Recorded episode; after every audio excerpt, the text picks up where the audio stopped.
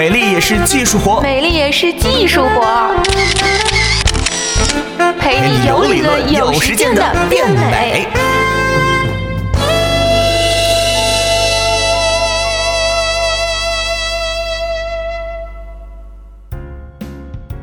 欢迎收听今天的美丽也是技术活，我是果壳君左右。许多姑娘曾经还年轻的时候，即便是身处北方的冬天，依旧是穿着短裙出门了。当然也有很多姑娘曾经在年轻的时候，经常会被家里的爸爸妈妈念叨啊，穿这么少出门，小心冻出关节炎，老了有你受的。可是我想年轻的姑娘们一般都是不屑一顾的，各种时尚街拍里面大雪天光腿丝袜出来的姑娘比比皆是，人家没事她怎么可能会有事呢？可是你的母亲是不会放弃的呀，等你老了你就知道了。所以能不能不要等到老了你才知道关节炎会不会被冻出来呢？今天左右就来跟大家讲一讲关节炎的这件事儿。我们常说的关节炎啊，或者说风湿，其实在医学上呢多为骨关节炎。骨关节炎是发病率最高的骨关节病。根据国外的资料啊，在 X 线的普查当中呢 ，X 线表现者高达 80%， 而65岁以上的人群当中，骨关节炎的临床患病率啊是达到了 68%。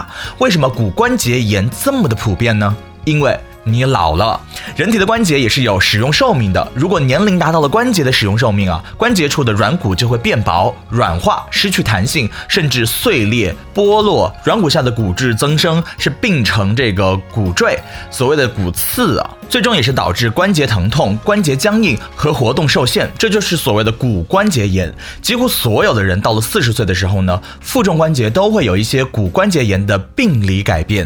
一些过度使用的情况，比如说像职业损伤、运动员等等等等啊，关节会提前达到使用寿命，提早出现骨关节炎。换句话说啊，与其说啊这个骨关节炎是一种疾病，不如说是一种关节对于磨损的自然反应。导致关节炎的因素啊，包括高龄啦、肥胖啦、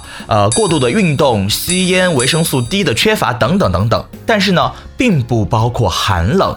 此外啊，还有一些多与免疫系统异常有关的关节炎，比如说像风湿类的关节炎、强直性脊柱炎、系统性的红斑狼疮的关节炎表现等等等等。现在有研究表明啊，自身免疫病是这个遗传、环境和免疫系统紊乱等等各种因素综合作用的结果。其中环境因素主要指的是呢，既往的一些微生物感染可能会影响疾病的发病和进展，而与天气的寒冷并没有什么关系。可是各位姑娘们听到这儿啊，不要以为就可以愉快的脱掉你的棉裤了。尽管没有证据证明寒冷是会直接导致关节炎，但是寒冷呢会导致肌肉的收缩、关节僵硬、关节的血运减少、润滑分泌减少。冷天不注意对关节的保暖，会使意外受伤的几率增加，间接造成伤害。即便没有意外受伤啊，长期如此呢，也无疑会增加关节的负担，来减少关节的使用寿命。